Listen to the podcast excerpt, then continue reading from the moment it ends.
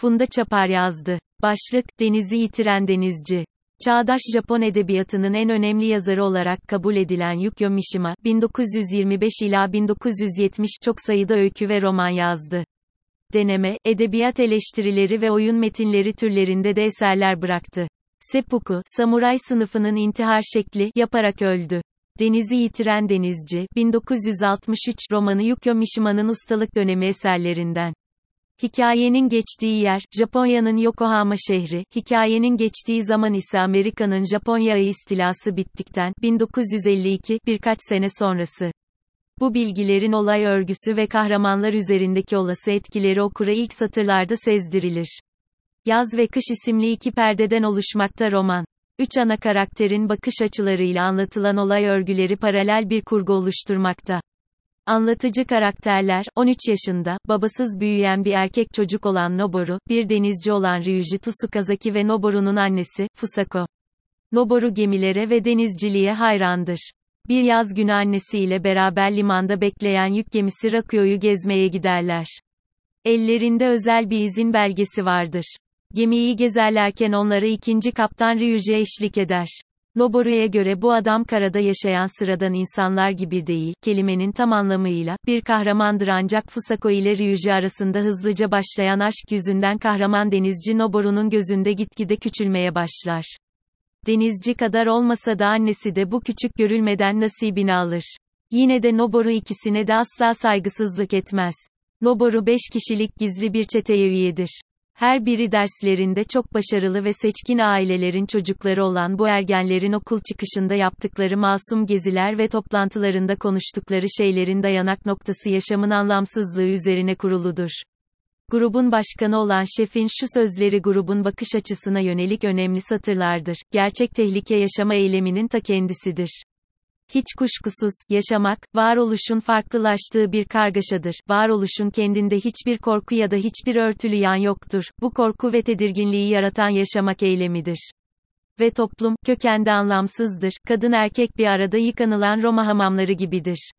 Okulda toplumun minyatürüdür. Bu yüzden bize boyuna buyruk veriyorlar. Bir avuç kör adam, bize ne yapmamız gerektiğini söylüyor, sınırsız yeteneklerimizi paramparça ediyor.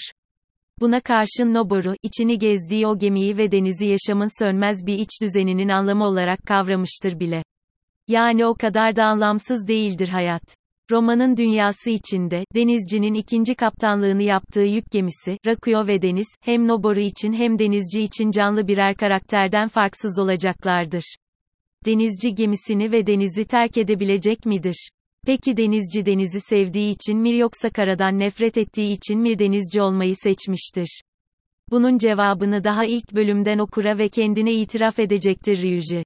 Anlatıcı karakter olma bakımından Noboru ve Ryuji'nin gölgesinde kalsa da iyi yaratılmış bir kadın karakterdir Fusako. Eğitimi ve yaşam tarzı ile batılı görünse de geleneklerine bağlı bir genç kadındır. Arkadaşı ve müşterisi olan sinema yıldızı Yoriko kadar güzel, Rakuyo kadar ihtişamlı olmasa da roman ilerledikçe daha çok parlayacaktır. Yeni yıla üç ana karakter Japon usulü döşenmiş bir tek odası dahi olmayan evde, gece yarısı çalan çan eşliğinde Toshikoshi soba, uzun yaşam ve iyi şansı temsil eden erişte yemeği, yiyerek ve sohbet ederek girerler. Yeni yılın ilk sabahı parkta Fusako'ya ısrarla, üşüyor musun, üşüyor musun? Diye sorarken Ryuji kendi kendine de şunu sorar, gerçekten vazgeçecek misin? Denizin taşıdığı duygudan, dünyayla bağlantısı olmayan o çalkantının getirdiği sarhoşluk duygusundan vazgeçebilecek misin? Vedalaşmanın heyecanından vazgeçebilecek misin? Seni dünyadan koparan, tek başına bırakan, seni erkekliğin doruğuna sürükleyen yaşantıdan vazgeçecek misin?